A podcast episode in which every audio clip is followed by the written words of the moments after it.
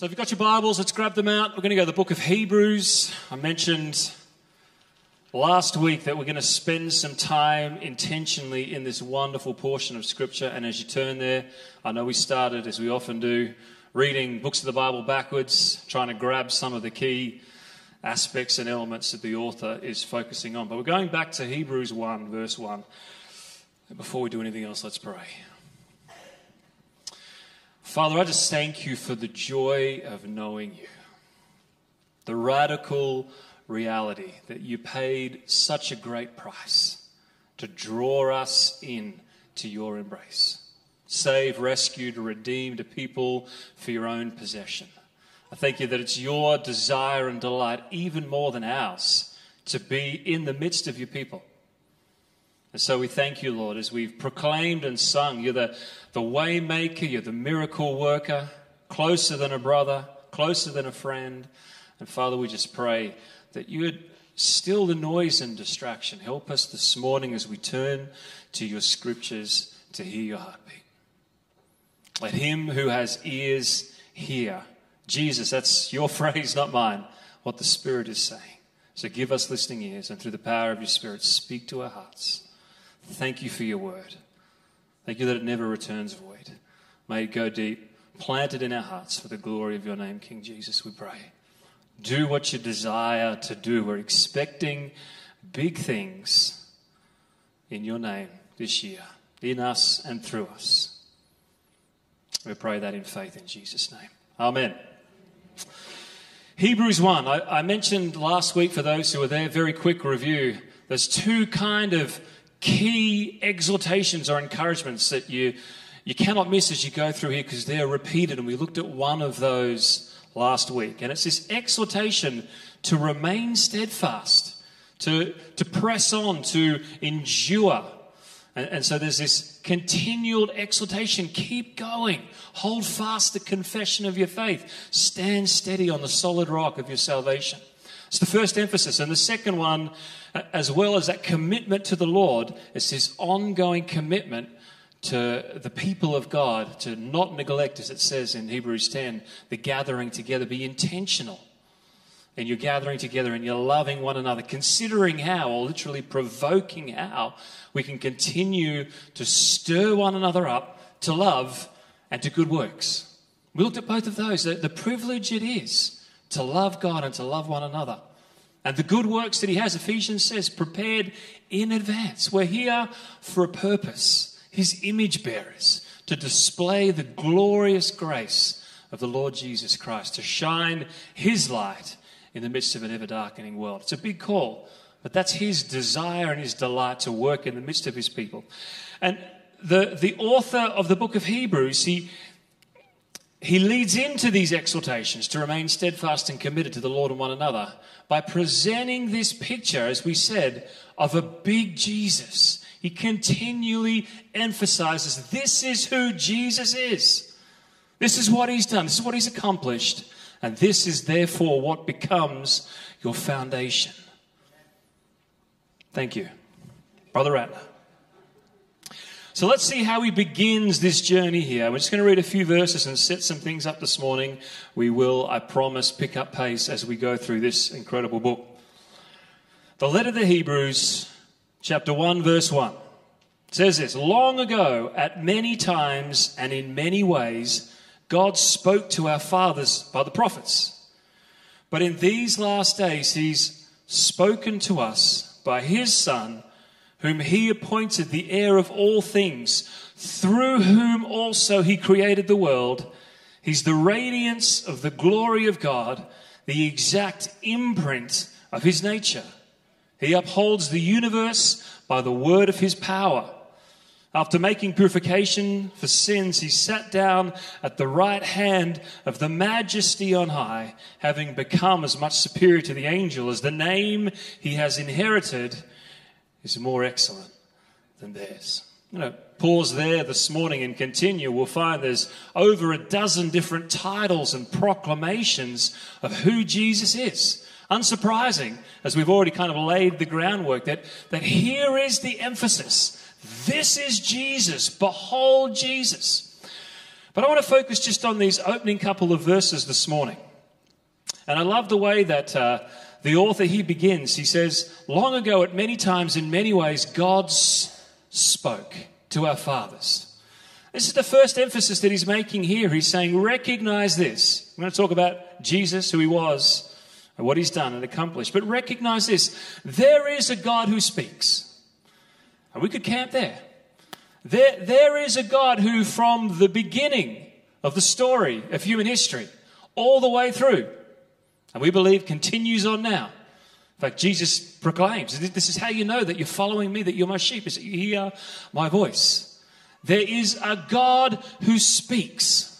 There's a God who makes clear his will and purpose. And in fact, as Hebrews begins and proclaims, it says there is this ongoing progressive speaking at many times and in many ways. There wasn't just kind of one download at the beginning, and that'll do you for all human history. He's a God who speaks and continues to speak.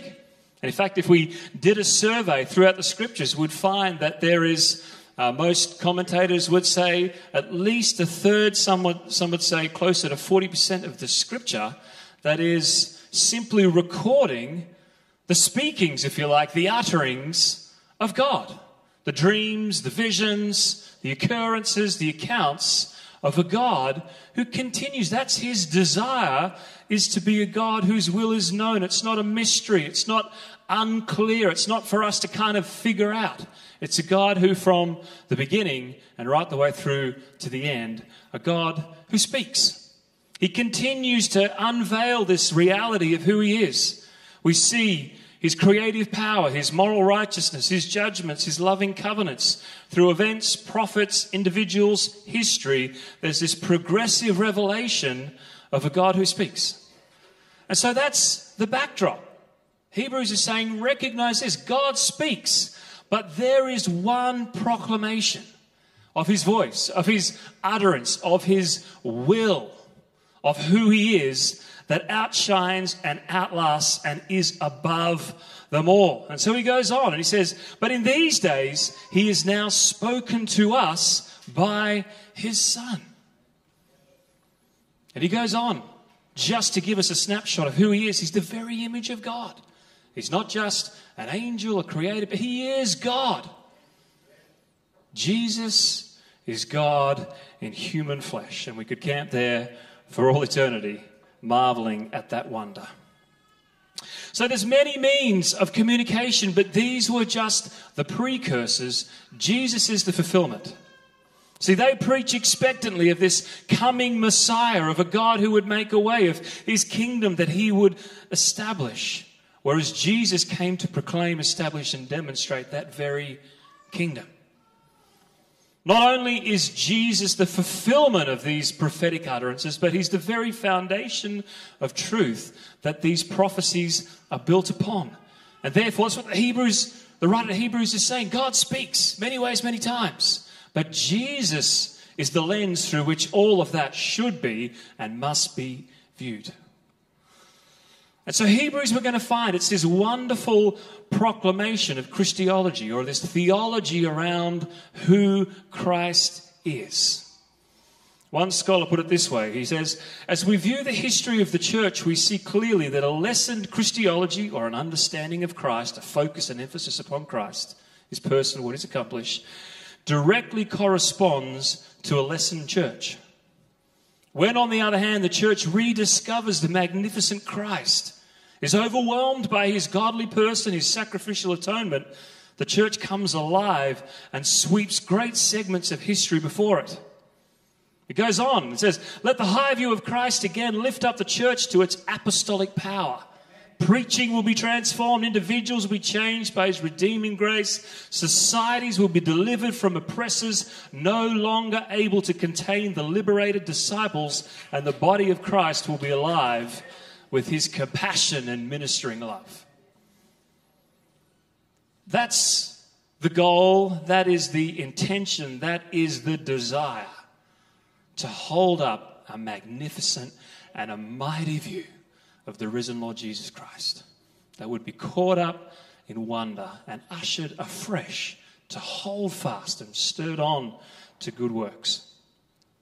So the point is simply this Christ is not peripheral in our theology. It's interesting, isn't it? We'll talk more about this next week or the week after, next time. It's interesting how little often the name of Christ is mentioned in our church services. At times it's almost like he's there, but he's just kind of the he's, he's the backdrop. He's the maybe the means in and we've moved past or moved on from that. I want to suggest to us that Christ is not peripheral in our theology, in our worship. He is central. He who was and is and is to come, what he has done. And there's something that is of great importance and great power for us to remember.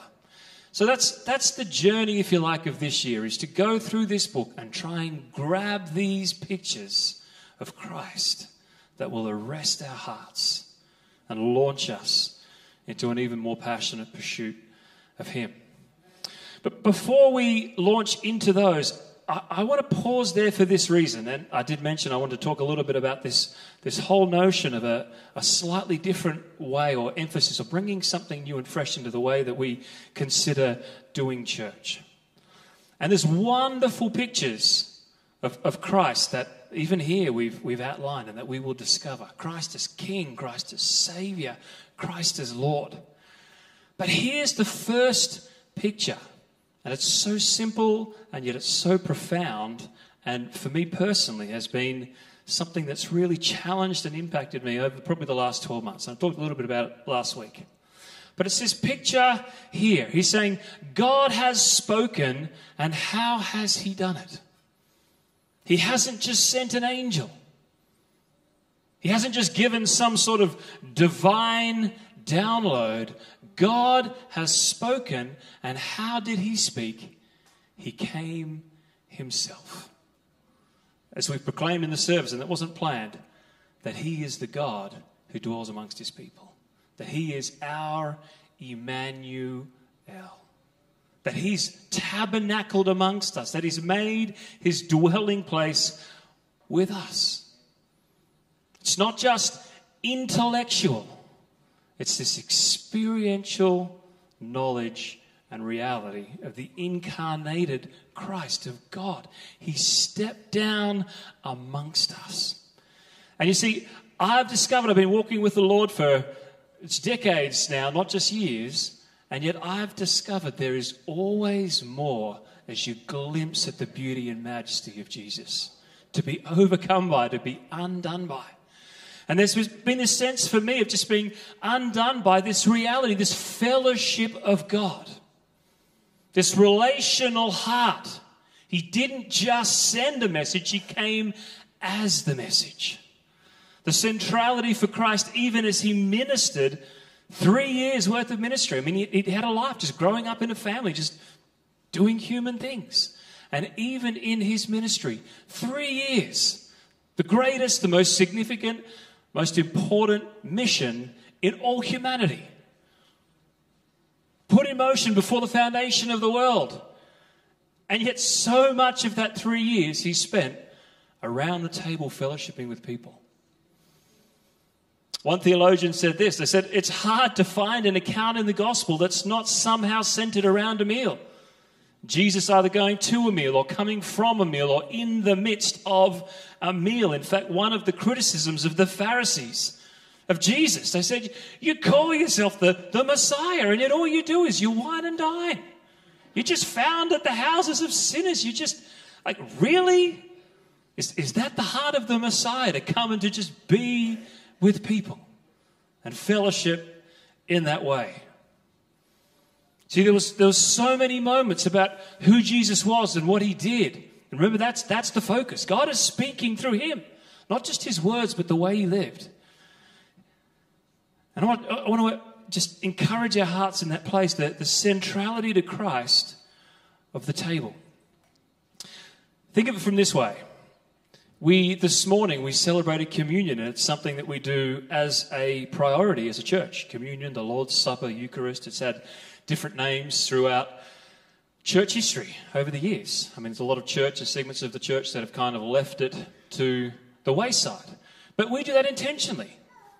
You know, of great prominence is the fact that Jesus himself, he said, as often as you gather, do this. Take, take the bread, drink from the cup. And so it's a wonderful thing to do to proclaim this truth.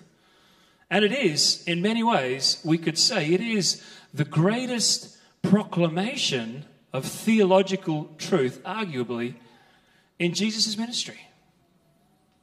This f- fundamental foundational truth my body's been given, my blood has been shed, there is a new covenant. This truth is vital. And yet, here's the point that somehow, that sometimes we miss. You know, that truth was given, it wasn't given and found in the midst of a formal liturgy. It wasn't given in the midst of a service. He didn't gather around and say, This is how it works. We do this, this, this. Then we have a little moment here. And you know where it was found? It was found in the midst of a meal. It was Jesus gathering around, fellowshipping with the people that he'd spent three years with, lived, breathed, loved, healed. They'd seen incredible things. And he sits down. He's like, guys, let's have a meal. And out of that place comes this incredible proclamation of theological truth. And so I, I, think we have this tendency, as I said, we've distilled communion into the proclamation of truth, and that's good. Praise God that there's still churches and segments of the church that have a priority to remember communion because it's so important. It is breaking bread together, remembering that moment where Jesus said, This, this is the heart of the mission. I've come to die on a cross in your place for your sin, I've come to offer you mercy and forgiveness. But not only is that distil- dis- distillation of truth important, so is the context.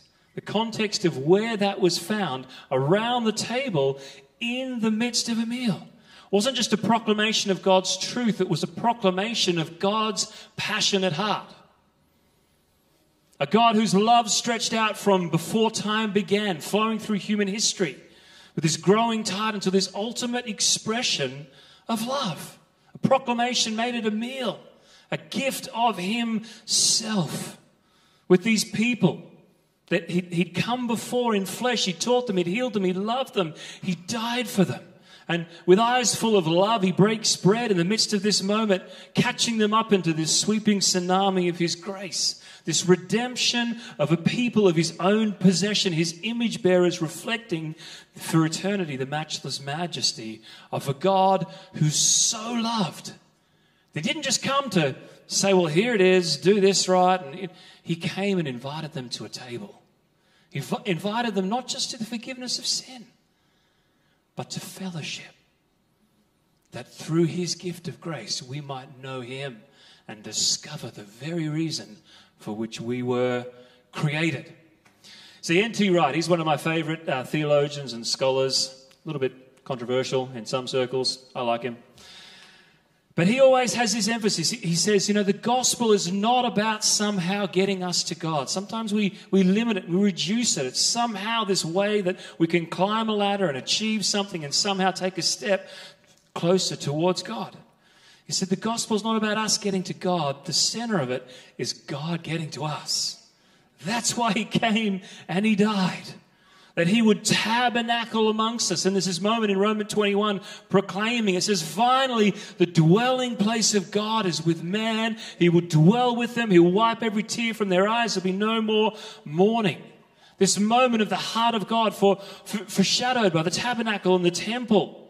The renewal of all creation is as we become the temple and He dwells with us. This central heart of the purpose of God is that He would dwell with us. Not just here would, you know, kind of cover your sins and try and get you over the line and bring you into heaven, but this radical heart of God who so loved us. And we see that expressed so clearly, not just in Christ's words, but as He gathered and as He loved people. And so, you know, I've grown up in the church, certainly for the last few decades, and it's interesting how often you go to um, church planning seminars, you kind of chat with pastors. What, what do we need to do to have a, uh, an effective church to accomplish the mission? And I can say, honestly, and probably at times been caught up and drawn into some of these things. You, go, you get a group of pastors together and say, well, you've, you've got to find some good musicians. You've got to have a nice building. You've got to have engaging sermons, not too challenging. Avoid those prickly verses, just something that feels good, that kind of keeps people happy. It's a bit motivational. Perhaps in different segments of the church, it's like, well, no, we've, we, this is what we need to do. We need to uh, have the right prayers. We need to have the, if we can agree on this formal liturgy, if we can find things that have the weight of history behind them and pray those prayers, then we'll really see impact for the kingdom and the glory of God. And I want to say, not all of those things are bad. Not all those things are bad at all. And In fact, I've, I've also, in my time in ministry, I've seen all these different movements and emphases come and go from well, we've got to have a big mega church or we've got to be you know, gathered in small groups and homes. I've seen many of them uh, succeed in some ways and many of them fail. Uh, where I land is I'm, I'm yet to find any perfect model for church because as long as there's people in there, you're never going to find the perfect model. If you could just take the people out, then there'd be plenty of good options. But I do think there are these essential um, elements of who we are as God's people. Essential. I believe, and, and I, I want to make sure this is crystal clear. I believe that this is essential. What we're doing here, gathering corporately, just encountering the, the presence of God, God in our midst, offering uh, prayer, praying for one another, taking the communion. This is, this is wonderful. I love this. I love this. But I want to encourage us that it, it's not, we've got to move from this, it's this and. And something that I believe that we have um, de emphasized, we've maybe not seen as important or as significant, maybe it's a bit more uncomfortable, but it's this, this centrality as we see the life of Christ. He was preaching, he was doing miracles, he was you know, all, all that wonderful stuff, but then he was gathering around the table doing life, bringing together people who wanted nothing to do with one another, and washing their feet, and serving them, and saying, Love one another because it's by this that the world will know that you're my disciples. You know, not once does he say, you know, by, by the way that your, your worship is cutting edge, it's by the singing of the right songs. It's by the praying of the right prayer. If you can just figure out that liturgy, you've been at it for 2,000 years, but if you can just get it right, then the world will know that you're my disciples. All that's good and important, but the one challenge he gives us is he says, No, there's something about this expression, something about gathering together that reveals the heart of this God who came. He didn't just speak from a distance. He could have. He could have just yelled from heaven, Guys, get your act together. Here's, here's what, you know, he came himself. He came himself. He tabernacled amongst us. He sat around the table. He broke bread. And there's something in that picture of fellowship. We did a couple of years back, we, we looked at the book of Acts. Tell you what, I cannot be both challenged and encouraged and confronted as I read the book of Acts. And there's a, lot of wonderful things and emphases. But there is this commitment that we read about. They were so committed to one another, and I'm not, not suggesting we need to get back to this, so committed to one another and to the Lord that those who had money, they just came and said, Here it is, take it all. Like, I'm putting everything I have on the table in pursuit of God, seeing his kingdom come seeing the people around. It said nobody was in need because people just gave. They loved one another sacrificially. Again, I'm not saying that's the model and we've got to get back there, but I'm saying there is some essentials. If we want to see the book of Acts, and I believe that that's God's desire, His power moving through the lives of His people, seeing signs and wonders, seeing people transformed, salvation, deliverance. I believe we'll see it before the Lord returns. I do, genuinely. But I do think there's something in this picture that we've got to grab a hold of. It's not the only thing, but there is this coming back and seeing the need, the centrality of the table, of a people doing life together. Seeing the importance of the table, central to Jesus, central to his mission. God dwelling in the midst of his people. Let me just mention this uh, one other tangent and then we'll kind of bring it back together. And I know I, I, talked about this and mentioned this last year, but it's, it's, it's interesting as I have kind of been on this journey with the Lord of, of seeing this reality of a communal God and of seeing in my own life and the world around me that, that there is a need, and perhaps the greatest need in the world, certainly the Western world that we live in, is this longing for true connection and fellowship. I'd mentioned last year, and I'll, I'll just refer to it very quickly again. There was a, uh, a New York Times bestseller that came out, and the two authors were the directors of the Harvard Study of Adult Development. The book was called The Good Life Lessons from the World's Longest Scientific Study of Happiness. And the very brief headline there is these Harvard professors got together and did a study for 85 years. It's the longest study into human development ever done in human history, certainly modern human history. You could argue in all of human history. And they were, they were searching for, for one reality, and that is what is it that is the driver of human happiness? What is it that makes people happy? And I think they thought that there might be a list, there might be a whole series of things, and you know, there, was, there was a lot of little things, but there was one thing that stood out. 85 years, thousands of people in this particular study, all this research, the longest in depth, longitudinal study on human life ever done. You know what it concluded? There was one thing and one thing alone that came through this study that is the essential ingredient, ingredient to human happiness, to making life tick. It was good relationships. That was it. It was good relationships. It was people who had others around that they loved and in turn were loved by. And so the funny thing is, you know, we, we particularly in the West, we drive ourselves on all of these things like career achievement, money, exercise, healthy diet, and they're all good in and of themselves. But the one thing that this study, that Scripture proclaims that we need, that we were made for from a Christian point of view, Ephesians 1, it says that, that He made us in His purpose. He, in love, He predestined us to adoption.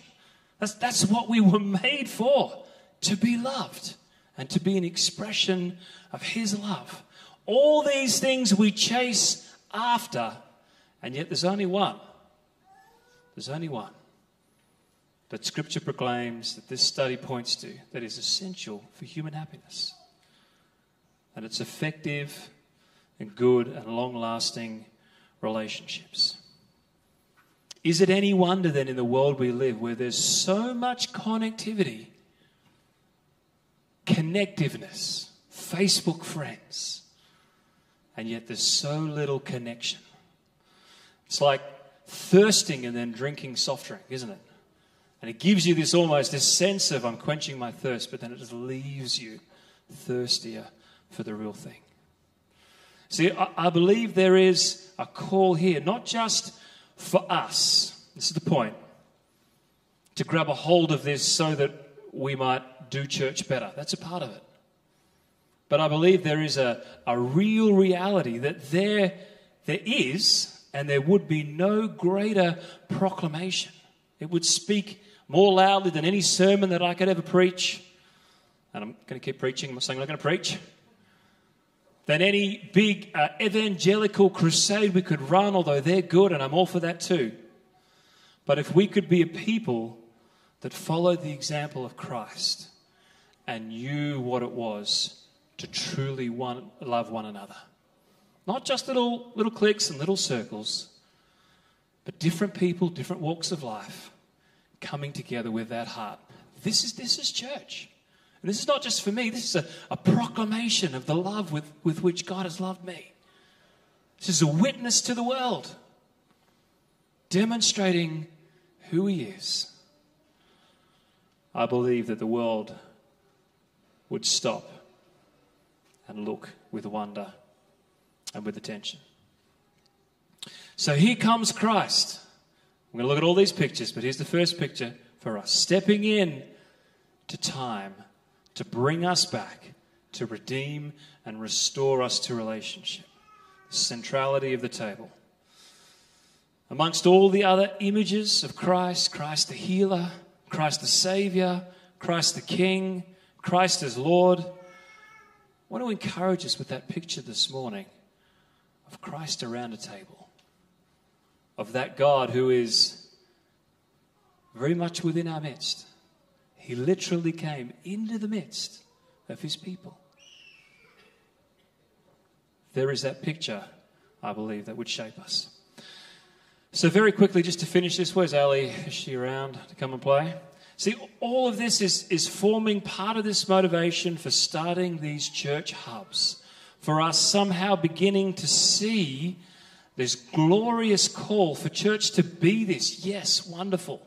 But to be more than this, to be gathering together, to glorify God, to hear His word proclaimed, but then gathering together around the table to love one another and see that it's both and. This, this is church. So intentionally so. It's, it's on a Sunday so that we can gather together corporately, then we can go into our little hubs, we can share a meal, we can pray for one another, we can strengthen one another, we can encourage one another. That's, that's the desire in the heart. You might ask, well, is, is this going to solve all the problems? Is this the answer? And I'd say no, not even close. This is simply all we're trying to do here. You, you, you, cannot program your way into relationship. But this is simply providing some scaffolding. That's all it is. We want to see something built in our midst. And this is one avenue to provide a bit of scaffolding to help that happen and be established. As has been the last couple of weeks, and I don't mind focusing on this every Sunday. That's what the Lord would have until we kind of can grab this, this heart. This is of significance for us personally. This is of significance for us as a church this year. It's what we're seeking, it's what we're praying into. It's what we're longing for. So I pray for us. Would you stand with me this morning?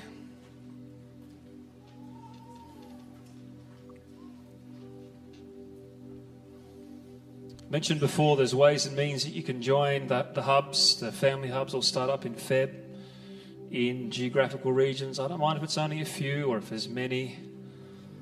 We're just going to step out in that way. I'd love for you not to miss out. I'd love for you to be part of it, part of what God's doing in that regard. But would you close your eyes? I just want to pray for us as we bring this time this morning to a close. And Father, we, we thank you. We thank you that you so loved us. So loved us. You didn't just send a message, send an angel, write it in the skies. That you came, that you sent your son, that Jesus put on flesh the King of glory, tabernacling amongst his people. Lord, thank you that you came and you revealed the kingdom. You called people to repentance.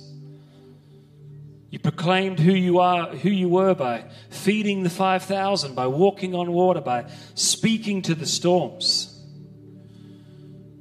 You proclaimed most definitively and definitely who you are as you rose on the third day, as the stone was rolled away, as the tomb was empty, forever proclaiming and declaring to humanity that you are who you said you are. But this morning in particular, God, I thank you as we've already already prayed, already sung. I thank you that you are the God who is with us. That you are the God who is for us. That you are the God who invites us to the table of fellowship. Not just an invitation to have your sins washed away,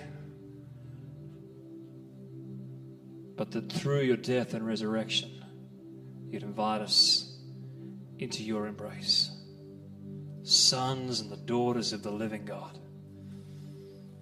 Lord, I pray this morning that that picture would burn into our hearts the God around the table. And that as we see you in that way, that that too would compel us to heed your words to love one another. To love you first and to love our neighbors. And I pray, Lord, this would be a this would be a year. As Hebrews 10 24 talks about being stirred, of being provoked.